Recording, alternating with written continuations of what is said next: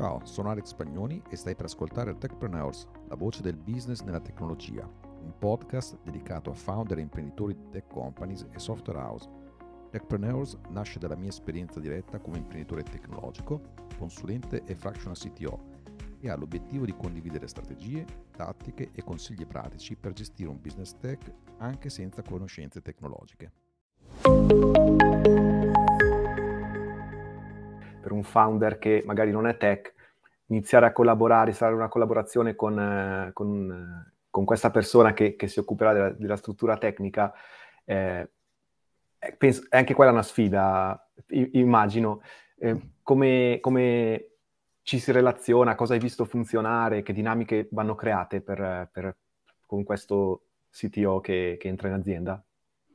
Allora, innanzitutto è proprio compito del CTO fare lo sforzo appunto di fare da ponte tra tecnologia e business, altrimenti non sarebbe un CTO valido.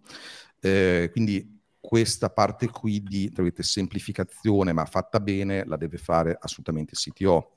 Eh, ecco, perché anche qui servono una serie di skill che non sono puramente tecnici però anche il founder a sua volta deve cercare di fare lo sforzo di iniziare a capire almeno alcuni temi tecnologici. Non dico di saper programmare o cos'è una piattaforma cloud, un certo servizio, cose del genere, però alcuni elementi di base prima o poi li deve comprendere. Il CTO può aiutare il founder in questo, può essere un po' una guida anche per il founder stesso o comunque per, per i soci, anche chi comunque non nasce tech. Quindi anche questo qui è un altro ruolo importante di facilitazione. Quindi diciamo che l'elemento critico è soprattutto quello del CTO.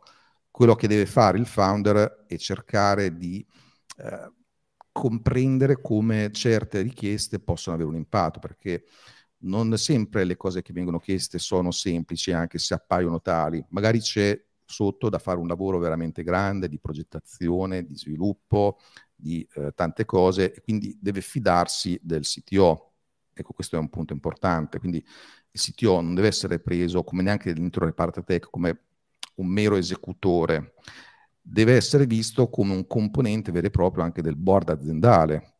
Infatti, primo team, quello che dico io, il primo team del CTO non è il team tech, è il team imprenditoriale, management, founder, quindi dovrebbe stare spesso proprio nel board in alcuni casi. No? Il secondo team è quello tech, perché se è così, allora cambia anche l'orientamento, diventa strategico. Ecco che allora questi problemi di comunicazione, di comprensione si facilitano parecchio. In più, ogni tanto mi piace lanciare questa provocazione, che il CTO è il futuro CEO, cioè il futuro amministratore delegato. Questo perché sempre di più le aziende sono effettivamente delle tech companies e quindi cosa sta accadendo? Che eh, si è visto in diversi casi che eh, alcuni CEO, quindi eh, amministratori, sono diventati tali essendo stati prima dei CTO, comunque dei responsabili tecnologici. Quindi sempre di più il CTO si deve occupare anche di, di temi di business. Quindi se un'azienda è veramente tech, per assurdo potrebbe essere questo il loro futuro. Quindi anche un founder, no, quando la sua azienda cresce, potrebbe delegare anche certe funzioni a delle persone, cioè, sarebbe anche normale, no? quindi creare un management vero e proprio in alcuni casi, in alcune tech companies, potrebbe essere per assurdo proprio il CTO quello che governa un po' tutto. È però un po' una provocazione, però serve per fare il ragionamento.